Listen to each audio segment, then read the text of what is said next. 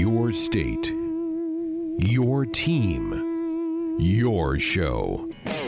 This is Sports Nightly. So the Huskies able to advance it from the 11 out to the 35. Huskers come after the kick. They've got it. It's a block punch. The Huskers pick it up at the 25-yard line and have it down to the 21. Isaiah Stalbird was the one who blocked it. Stalbird from Kearney, Nebraska, with the block for the Big Red. Now, let's check the pulse of Husker Nation with your hosts, Greg Sharp and Ben McLaughlin. And we're here, Wednesday night, Sports Nightly on the bye week for Husker football. We're going to take you up to about 7.30 tonight. Hand it off to John Baylor, Lauren Cook West for Husker Volleyball as they take on the Purdue Boilermakers, a matchup of ranked teams at the Devaney Center tonight. So, about 90 minutes for us to cover some of the topics of the day. Here's what we have coming up on the show tonight. It is Wednesday. We'll work in a Big Ten blitz. Check out what's going on at Penn State, Indiana, and Northwestern for some of their matchups this week.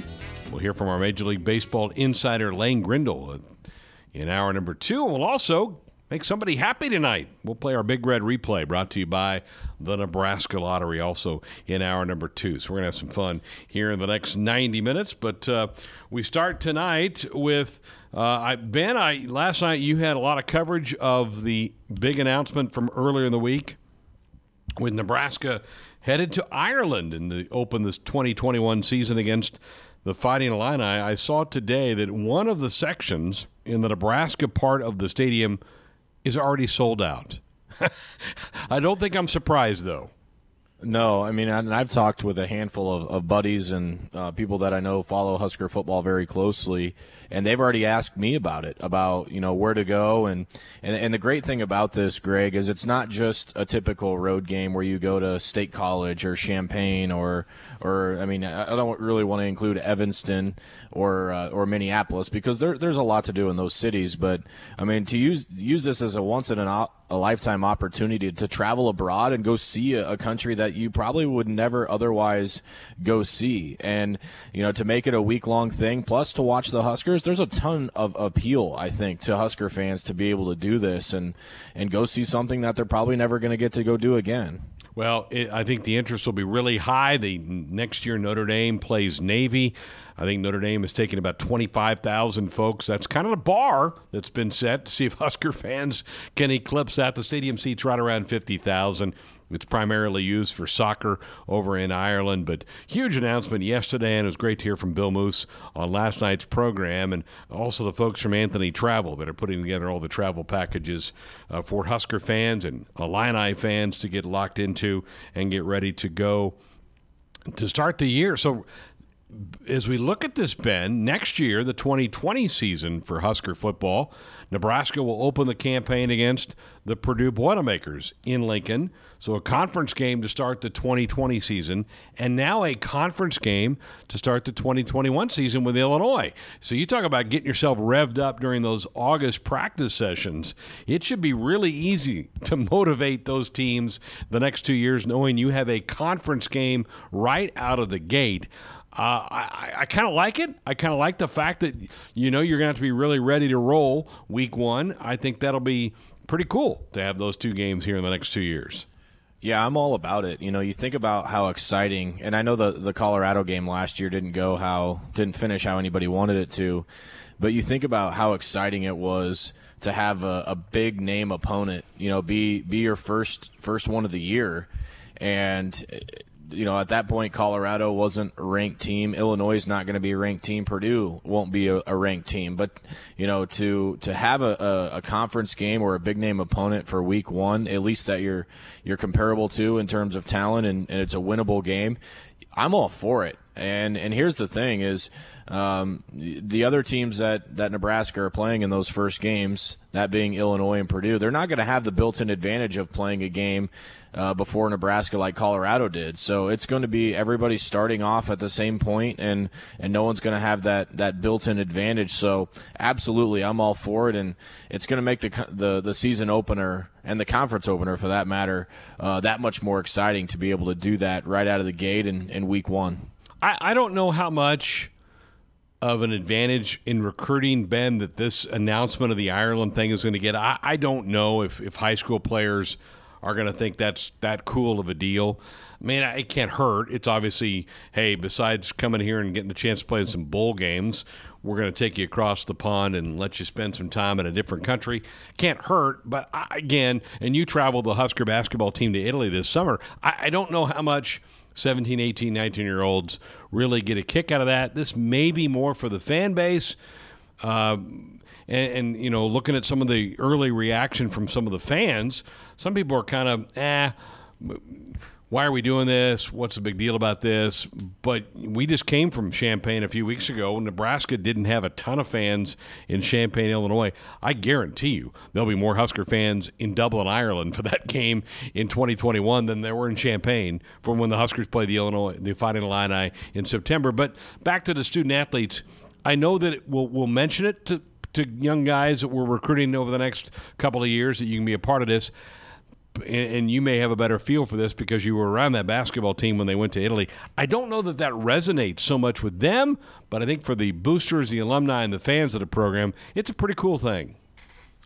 It is, and like, here's the thing: when you're when you're a recruit and you're trying to figure out where you want to go to school, and you know you i just finished last chance u there's another uh, series on netflix called qb1 and you get a glimpse of these high school and, and junior college kids of what's important to them when they when they select a school. You know you get a nice behind the scenes look at some of these kids what their home life is like and uh, it's really a perspective an eye-opening perspective changer for me. You know seeing these real life examples and these kids are trying to make a, a choice for their future uh, for for the coast course of three, if you're lucky, if not four years, and then beyond. A week in Ireland is not going to be a reason why you go to a school. Now, it's definitely going to be nice to um, kind of have that in your tool bag. And, you know, when you're laying your pitch out to say that, you know, we're an innovative school, we like to do these kinds of things. This might not be the only th- thing we do. It probably to be the only time we go to Europe, but we're always innovative in the way we think. And and, and you know you kind of back that up with the point of the new football facility that they announced, and I think you can kind of build some momentum there about how seriously your administration is taking football. Now that is an angle you can recruit to, yeah. but just the trip in itself, I don't know that it's um, you know if I'm if I'm weighing options between Nebraska and Kentucky and Texas Tech and Baylor and TCU and Florida State, I'm not going to go. Well, Nebraska's going to Ireland for a week, so I'm going to go to their school. I, I just don't see that really translating into, into a direct recruiting bonus. But you know, there there is that is just a, an added. Um, proof in the pudding, if you will, of, of Nebraska putting their money where their mouth is about their commitment to the football program, and and I think it's a great thing, big picture wise, that the Huskers are doing that, and and and always thinking in, in innovative ways to get ahead in college football. So I agree with you. I don't know that there are very many. Um, I don't know. There there will be players on the team that aren't super fired up about going overseas and um, you know going to Ireland, but I think when they're much older 25 30 35 years old they're going to very much appreciate they're going to grow to appreciate right. the experience. And uh, and it's something that they'll never otherwise do. And i thought yesterday at the press conference bill moos said it best. He goes i bet half of this football team would would never ever consider getting a passport. And now they're going to have to. So it is it is a great experience. I've seen firsthand in italy you know the the trip wearing down so, some of these uh, teenagers and you know just getting caught up in in the day-to-day life but um, it, it, all in all, it's going to be a great opportunity, and, and and you just hope that they're all thankful for it by the time you know they, they grow old. Folks, we've not let you sound off on this Italy trip. If you have some thoughts about this, what it means for the program, are you excited, not excited, doesn't really matter to you, love to hear your take at 866 Husker 1 866 487 5371. Ben, you and I have not been on the mic at the same time since the end of the Minnesota game. I was really interested in hearing from the head coach yesterday now that he has had time to kind of digest the game. He said he's watched both sides of the ball five or six times and that some of his initial impressions were different than what he saw on tape. He did not feel like in, in, for example, that the defensive line got worked the way that maybe he thought they did while he was watching it live, that it was more of an issue of not covering some gaps, some seams from some of the secondary guys coming up in run support or the linebackers getting where they needed to be in run support. And he felt like, I think, offensively, that they were a couple of plays away from putting some more points on the board in that game. So I was really interested to hear those comments that he had yesterday that maybe it wasn't uh, as much of uh, a bad outing as maybe we initially thought from that game. Yeah, I mean, anybody that's played football at a semi-competitive level always had those coaches that told you, right? Film doesn't lie, and and so you know you had those practices where you thought you were doing something, or those games where you you thought you were doing something. You'd go back and watch yourself on film, and you're like, okay, maybe, well, maybe I wasn't. Um, and and it's the same way with coaches, you know, and, and fans too, for that matter. You you think you see something during the game, and then you go back and and analyze and see really uh, the intricate details of why things are happening and and um, I, I don't think Scott Frost would come out and lie about something like that. I think he, he really tells us what he thinks. And, you know, to me, uh, when I was talking to somebody about this, this is the best kind of analogy, right? To me, it's like think of it this way: a player hurts their knee, and it, you're you got all the symptoms of a torn ACL or, or MCL or whatever, and and you're you're thinking this issue is not going to be fixed in a short amount of time and then you come to find out that it's just a sprain, or you know the the, the time of recovery is a, a lot shorter than it would be if had, had it been what you initially thought. I kind of compare that to the a good analogy for what Coach Frost was saying. You know, maybe these fixes aren't as long term as we thought. If it's as simple as run fits and guys being in the right gaps, and and literally simplifying things, as he said, if it's if it's as simple as he's making it sound, maybe it's something they can get fixed over the bye week. Because if you're getting pushed around like we all thought on Saturday night, that's not something you can fix in a bye week. That's not something you can fix in, in a month. That's not something you can fix uh, until the end of the season. But if it's if it's a scheme thing, if it's a run fit thing, if it's a it's a gap responsibility thing, you'd like to think that that can get fixed in a reasonable amount of time. And the only I mean the only way we'll know if that's the truth or not is if those adjustments get made and Nebraska's much more stout against the run. Yeah, no doubt. All right, 866 Husker 1 866 487 5371. The number if you want to dot us up with a comment or question. Let's take a couple of calls before we head to our first break of the hour. Stephen Holdrege, you're going to lead us off tonight. Good evening. Good evening. Uh, What's on your mind? I was just going to tell you uh, the ticket sales are going very well. Uh, my daughter, Annie, from Holdrege, works for Anthony Travel in Dallas. Great. And uh, they have, uh, I talked to her, oh, about 5 o'clock, I guess it was. And uh, yeah, they have already sold a lot of packages. I think there will definitely be more in Ireland than there will be would have been in Champaign. I, hey, I I think this is a great chance for people who maybe have never thought about traveling across over to Europe to go do it. And hey, take in a Husker football game while you're there, I think it's a wonderful opportunity. Present. I don't. The teammate. I, I guarantee you, Stephen. I think your your your point is right about your daughter hearing all this. That our fan base is a lot more excited probably than our team is, and I think that's great. Well, last week in a meeting, which of course no one, nothing had been announced yet, uh, they asked her. They said, you know, what do we expect? Do Nebraska fans travel? well, you can imagine what she told them. Yeah, and they're fine. they're fine. That yeah. was, and they have some. Their packages are are pretty neat. Uh, you know, they've got golf packages that go with it. Uh, there's, it's it's quite a trip. Well, it's it's one of those ones that you take just a couple of times in your life, and this should be one you do. Steve, I appreciate you giving us the update. Congratulations on your daughter having a nice job, and we appreciate the, the update on that. Let's head up from uh, Holdrege to Niobrara. Brian, you're up next on Sports Nightly. Good evening, uh, first time caller, long time listener. Um, Dave, I wanted to comment on the, the aspect of the parents' involvement with this uh, new recruits. Uh-huh. You know, a chance to get that cultural experience as a youngster is uh, pretty good, and uh, parents would really, I think, would would really push towards that. I would hope so. I would hope that they would impress on their young young person that hey, this is a really great opportunity that you'd be you'd be foolish to pass up to go travel somewhere else and spend a week somewhere. I think I think you're right, Brian. I hope that I hope that's the case. Well, also along with just uh, the traveling, you know, that many hours in a plane with nothing to do but sit and talk to you, the, the guy next to you, the team building that can come out of it, even even if it's just for a week, it's huge. No doubt. Thank you, Brian. Appreciate the call. And that, and you know, Ben, going back to your Italy experience back in August with the men's basketball team, Fred Hoiberg said that several different times about the best part of that thing wasn't the basketball part, is that the guys had to spend time with each other. Yeah, and, and Coach Frost addressed that this week too. Yesterday, he said, "Yeah, we're still working on team chemistry, and so there's no doubt that that's going to help." And Greg, I'll take it a step further.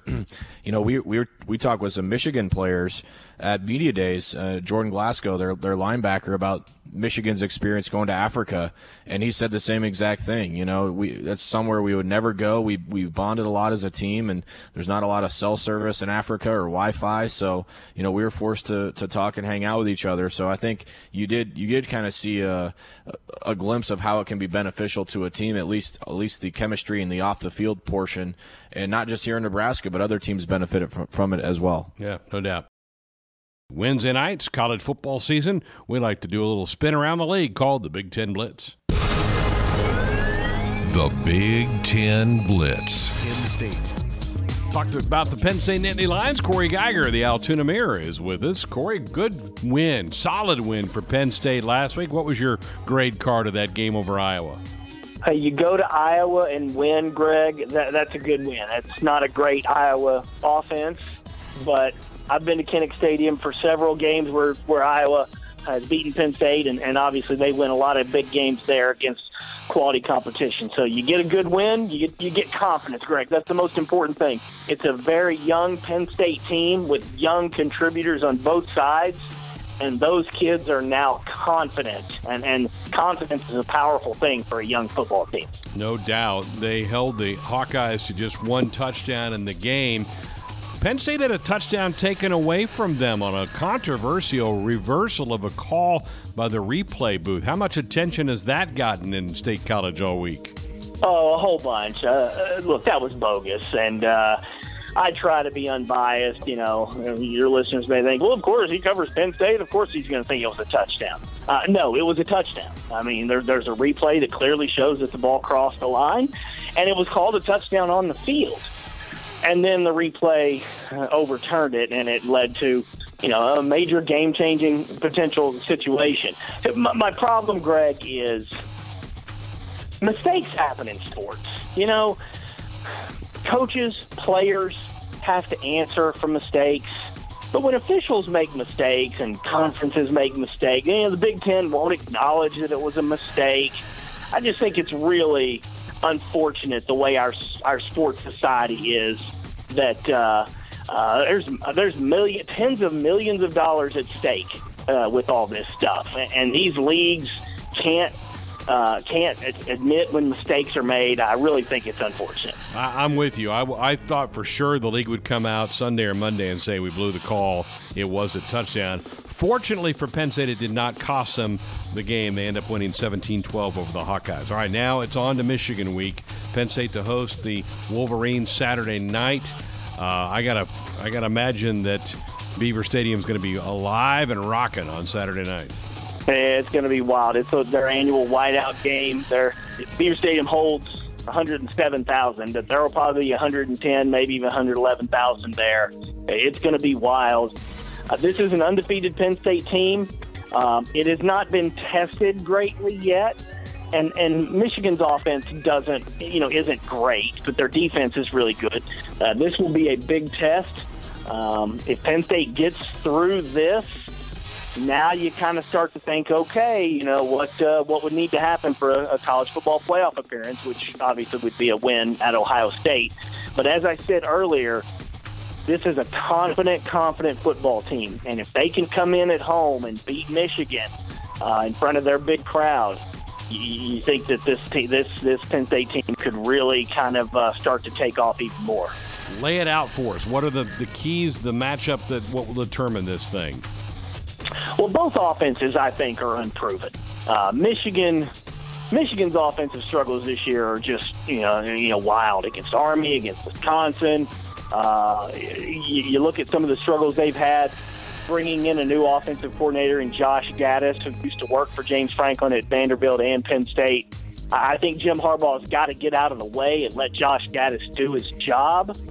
And I, I expect, you know, I expect Michigan to come in and at least try to do some different things, not just be that old conservative running game. But here's the thing, Greg. Penn State's offense, I don't think has proven anything yet either. They've scored a lot of points, but they've played some bad teams.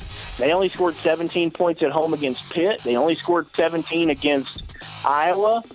And, you know, this is a good Michigan, a very, very good Michigan defense and a very, very good Penn State defense. So I expect a little bit of a lower scoring game. Penn State's favored by nine, which is a pretty big number to me in a game that I think both teams are going to kind of have a, a tough time scoring touchdowns. So the one thing Penn State likes to do is chuck the ball deep down the field 30, 40, 50 yards at a time and and Michigan's going to try to take that away. If they can take that away, and we have, we see these teams have to go up and down the field with long sustained drives, I do expect it to be a low scoring game. 6:30 Central on ABC. Penn State hosting the Michigan Wolverines. Cory Giger from the Altoona Mirror. Cory, we appreciate it. Thank you. Always great. Indiana. And here to talk about the Hoosiers, Zach Osterman of the Indianapolis Star. Indiana took care of business last week, dusting off Rutgers 35 to nothing. Pretty convincing win, probably should have been, but it was, Zach, and that sometimes isn't easy to do. Yeah, it's it's interesting. Indiana's played six games this season. They're four and two. They've played one crazy elite team in Ohio State. They've played one perfectly good team on the road in Michigan State that obviously they, they came somewhat close to beating but lost. And then they played without wanting to be flippant, four very bad teams. And so the, the narrative around Indiana has sort of been, well, how much can we believe about Indiana until we see them against better competition? And I appreciate that, and I, I myself would say that to a point. I think you also just have to look at those four games, and I forget what the exact score is, but Indiana's something like 197 to 27 in final score over those four games. And as somebody who's covered a lot of Indiana football, uh, it's a program that, that makes things more complicated than it needs to way more often than it should. And at some point, maybe Indiana should just get credit for going into those kinds of games against UConn, Rutgers, Eastern Illinois, and just smashing up those teams with a minimum of fuss and moving on. Obviously, now they do get a, a slightly raised level of competition, a couple of road tests here in the next two weeks, and the opportunity maybe to prove themselves as, as a bowl team. Zach, if you look at the team stats for the year, Indiana's fifth in total offense in the league and fifth in total defense. Which side of the ball are they better at, and which side does have to get better if they want to, to get themselves to bowl eligibility here before this thing is over?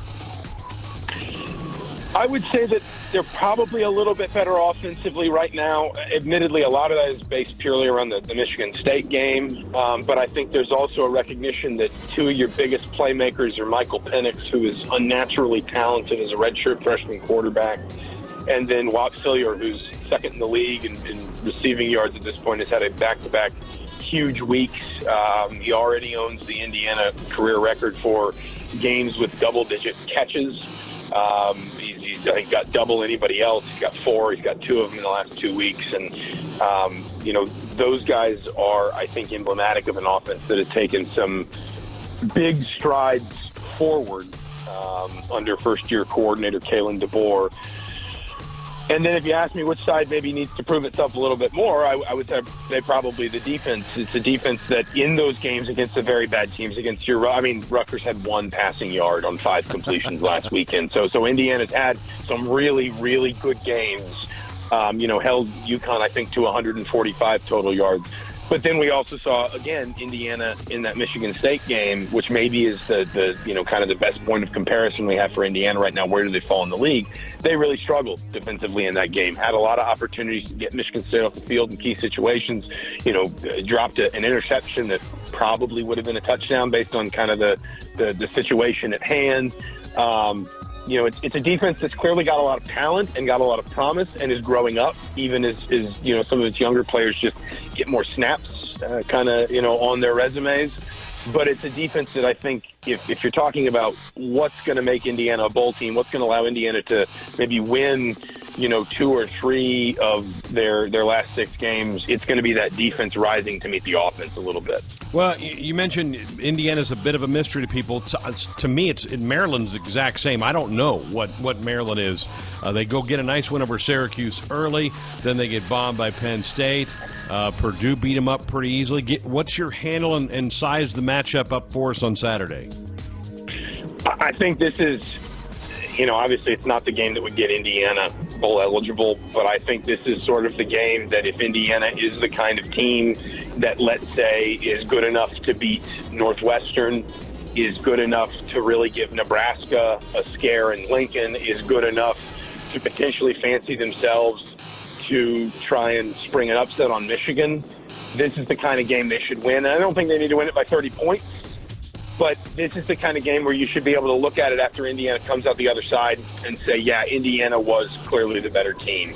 Um, Maryland is a team that's given Indiana some trouble at Maryland. The, the, the last, I mean, you, you ask people in this program, they'll be pretty honest that they feel that it was probably at Maryland two years ago where that was the loss that ultimately cost them the bowl game that season. That just it was the one that they should have won and they didn't because they did not play well, particularly defensively. Obviously, a lot has changed, you know, for Maryland specifically from 2017 to now. A new coach, a lot of quarterback issues, and, and different things like that. But I think that even watching some of that Purdue Maryland game this week, trying to get a handle myself on Maryland, I see a lot of ways in which Indiana should be able to hurt Maryland, particularly through the air. Of course, you know, Purdue's backup quarterback throws for 420 yards and three touchdowns last weekend against the Terps. I know it's in College Park, um, so you know, you, you, if you're Indiana, you can count on one hand the number of Big Ten road wins you've had in like the last five years. You can't take anything for granted. But even if you just think about the way Vegas thinks about this game, um, I think the line opened anywhere from one to two and a half. It's already spread out to six, and that's that's for that's for the road team. So that's even factoring in maybe a three and a half, four point bump for Maryland being at home. This is the kind of game that if Indiana is a legitimate bowl team, and even more than that, if Indiana is the kind of team that does something more than just sneak in the back door with six wins, but maybe can win seven, maybe even could talk to itself about winning eight. This is the kind of game that needs to be a, a straightforward you know, kind of up and down. Okay, it won't be a dominant performance, 60 to 12 or something like that. But it's a game that Indiana walks away feeling like we were the better team, and we proved it for 60 minutes. Indiana at Maryland, 2:30 Central on BTN. Zach Osterman of the Indianapolis Stars. Thank you, Zach. Absolutely. Thanks for having me.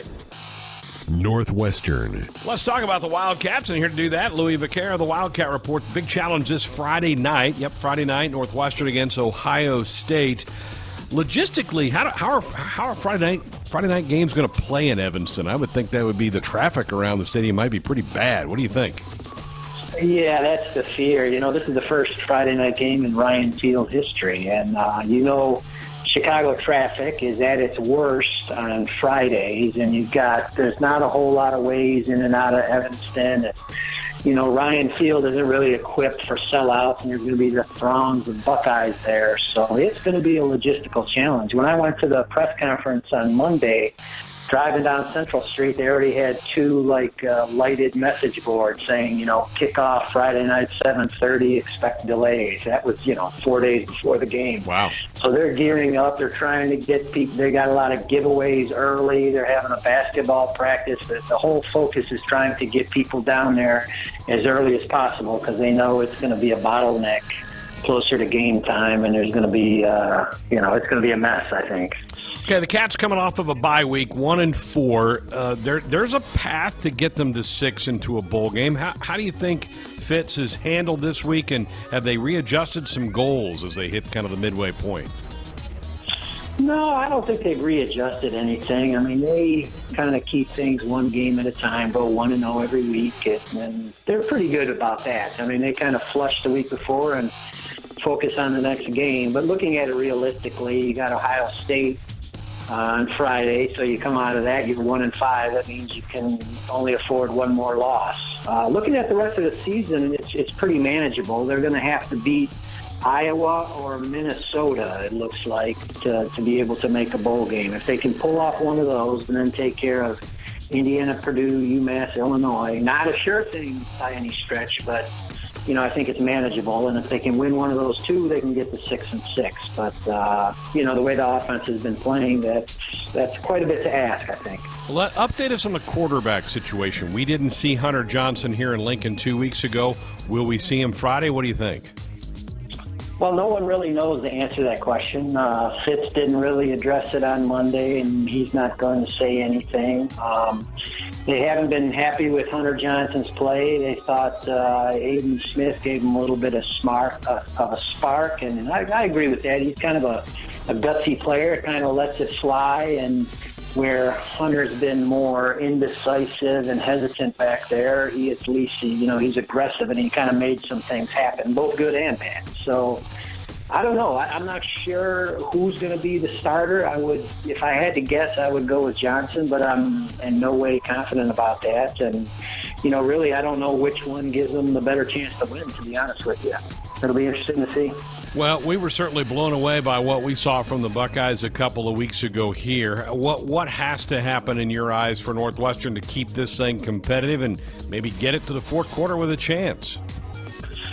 Yeah, well, it's I can see the defense playing pretty well and keeping it uh, under control. I think uh, you know Northwestern's front seven has been good all year. They don't give up a whole lot of big plays. Um, but you know, I feel like they're you know an MMA fighter going into the octagon with one hand tied behind their back. You know, because their offense, I just can't see a path of them scoring enough points to win. I think the defense can keep it close for a while. But unless, you know, Justin Fields throws a couple pick sixes and they have a slew of turnovers and block a punt, you know, it'll have to be a biblical combination of turnovers for, I think, Northwestern to pull off a win. So I can see him hanging in there for a while, but uh, just not scoring enough points against that defense. Wildcats host the Buckeyes 7:30 Friday night. Slated to be on FS1, but because of the baseball cancellation in New York, talks that it may be on Fox Business Network on Friday. Louis Vaccher, the Wildcat Report. Louis, we appreciate it. Thank you. Thank you, Greg. Always a pleasure. Wet, dry, snowy, rain, sleet. That doesn't stop our Lane Grindle. He joins us now. His voice will sound familiar. And that ball's gone. Bye bye, baseball. His knowledge is endless. He looked so fast. It was unbelievable. He's our Major League Baseball insider. Just ate a brownie, so I'm ready to go. Lane Grindle. Well, he's a couple of weeks into his um, off season, and and man, the baseball playoffs have been interesting, exciting. Maybe haven't gone quite to form, but uh, it's a great time of year for baseball, isn't it? This October and seeing them, some of the best teams get after it. Yeah, there's really nothing like it, Greg. It's it's it's my favorite time of the year, um, and it should be. It's this is when the games matter the most. Uh, the strategy's so important. There's so many little things about these games within themselves that well, maybe we don't analyze as closely over the course of the regular season. So uh, I enjoy it. I think the fascinating thing about baseball for me, whether it's college baseball, Major League Baseball, high school baseball, is how a team can get hot and they can ride that to incredible success in the postseason. And uh, I saw that up close this year with the Brewers getting hot in September and they went from really not having much of a chance to make the postseason to getting in and almost winning the division. And we've seen that with the Nationals as well. And it's just neat. Um, you know, the Nationals since the end of May have probably been one of the better teams in baseball. Not everybody was talking about them, but they got hot again, and uh, they've made an incredible run here in the postseason. You kind of called this a couple weeks ago. You said the Nationals with that starting pitching could certainly give the Dodgers fits.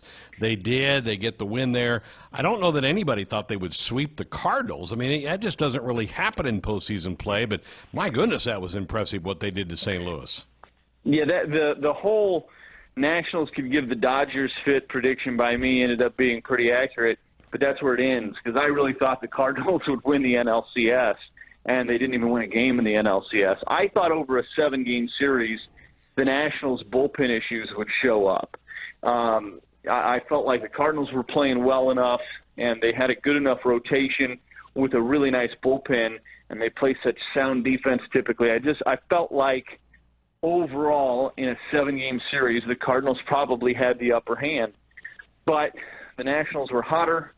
They got those great pitching performances, and you know, look, once Anibal Sanchez did what he did in Game One, that I mean, the whole series is a little bit upside down for the Cardinals at that point because when you play the Nationals, you're thinking, okay, we got to get the games when Scherzer and Strasburg aren't going, and so when they get Game One without either of them on the mound, it's kind of a it's almost like two losses a little bit because you're like, oh gosh, now we got to come back to the ballpark tomorrow at home and face Scherzer in his hometown in the playoffs. Um, it, so it just it's like a double whammy when that happens. And so I look, obviously that changed the series. Anytime you win a game, it changes the series to some degree. But that was an incredible thing for the Nationals to get Game One like they did, it just it really was uphill from that point forward for the Cardinals. Over in the American League, it's been Chalk Culhane like. Things go according to plan, Chalk Culhane, because he was Chalk. um, because you have the two best teams, and this is what everybody wanted to see the Yankees and the Astros. It is not disappointed so far through three games. No game tonight because of bad weather in New York, so it's getting pushed back a day. But man, this has been fascinating to watch these two teams, and that 11 inning affair the other night was terrific. Yeah, it's a it's a heavyweight battle. I mean, and these these were the two best teams in the AL. No offense to the to the Twins because they had a hundred win season, and it's crazy to think they weren't one of the two best teams in the American League, but they weren't. They were they were behind these two teams. Um, I'm I'm I'm incredibly impressed with these two teams and how complete they are. I, I think that the, the, the maybe the difference in this series is that I, I I think the Astros clearly have a better rotation the Yankees clearly have a better bullpen, in my opinion. Um, so which one of those ends up being, you know, the bigger factor at the end? Sometimes as these series get longer, the bullpen's the one that makes the difference, but it, it's it's really hard to tell right now. The thing that the Astros have for them is this supreme confidence. Uh, Alex Bregman has become kind of their their emotional, spiritual leader a little bit, and he is one of the most and and some people would call it cockiness. That's fine. I i, I think it's great. I think guys rally behind how confident he is. He just knows they're going to win. And he has no doubt in his mind that they're going to get this accomplished. And they, it's it's it's also amazing that that guy's become kind of like the emotional leader for that team. Because he was the new kid on the block two years ago when they won the World Series. He hadn't even been up for the full season, and that's how quickly he's become a superstar. But um, they're really good. Uh, they just have so many arms they can run at you in the rotation. And I mean, it's amazing. Here they are up two games to one, and their fans are still frustrated. They don't think they've gotten enough out of Zack Greinke. and I mean, wouldn't wouldn't that be a great problem to have? To be like, hey, look, we're up two one in the ALCS, but you know, Greinke hasn't been great in his starts. I mean, if that's what you're worrying about, you know that you're in pretty good shape. So I, I think the Astros end up winning that series but it's going to be a good one. I it would not shock me if it goes seven, and the Nationals are just going to be sitting back eating their popcorn and enjoying it while they wait. Lane Grindle's with us. He's our Major League Baseball insider. In that American League side of the bracket, there's been a lot of talking about pitch tipping. Uh, how, how much do teams study that, pr- try to prevent it, and also try to pick it? Well, it's it's it's an it's one of those things where sometimes guys it's it's almost like playing poker, Greg. You know, a guy has a tell and they're they're unaware of it, and that's when you get into trouble, right? Most guys are pretty good at watching video, knowing when they're doing what and how to disguise it or what adjustments they need to make. But you get caught in the middle of the game and something's not going well. I mean, Yu Darvish in the World Series a couple of years ago, that was the case. And the really good teams are good at picking it up. Um, I was talking about this actually with with somebody that many Husker fans are very familiar with, Al Recker. We were we were actually Monday night uh, at the the Packers and um, Lions game in Green Bay, and the, the the Packers picked up on a 12 man on the field situation, and they alerted the refs to it, and the refs threw a flag. And the next drive, Packers had 12 men on the field. Lions didn't notice it. The refs didn't notice it, and they got away with it. And that you know that's the really good teams never miss those little details, whether it's football or baseball or whatever it is, Greg. You know, the great teams, they always catch that. They always see that. And the Astros are one of the really great teams. So, you know, they catch that. They know when something's going on, right? They they did it to Yu Darvish in the World Series a couple of years ago. Um, it's part of the game. It's something that happens and and you just it's it's a thing where you have to be self aware and and try to make sure that you're not tipping off those pitches uh, as a guy on the mound. The other part of it is, look, when the guy gets to second base, all the all the signs change because we know that teams are really good at figuring out signs, and so that's just all part of it. I know some people get upset about that stuff, but both sides are probably doing some degree of it, um, trying to get every advantage that they can, and um, it's kind of uh, on the other team to make sure they protect as much as they can so they don't give out that information. All right, uh, last thing came out today. It looks like Joe Maddon's going to be the new skipper of the Angels. That that was fairly predictable, wasn't it? Yeah, I think very predictable. I think the only question I had was how much did Joe want to be in Anaheim versus some of the other markets because I think anybody that had a core group that they felt could contend was going to be interested in Joe Madden. And so, did Joe just want to go to Anaheim and that's it? Or was he willing to open it up and, and let it turn into a bidding war because the Angels may not have come out on the right end of that had it come to that? I think that's where he wanted to be. That's where he's the most comfortable.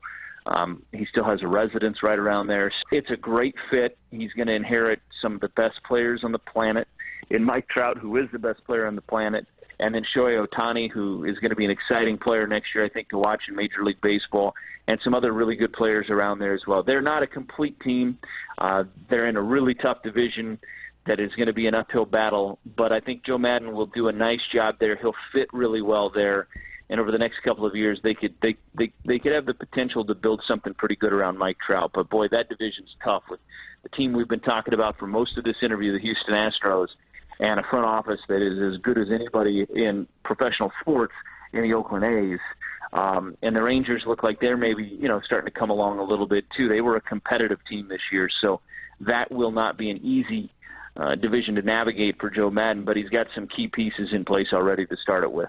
Very good. All right. Well, enjoy the week. We'll talk next week as the World Series gets underway. All right, Greg. Appreciate it, man.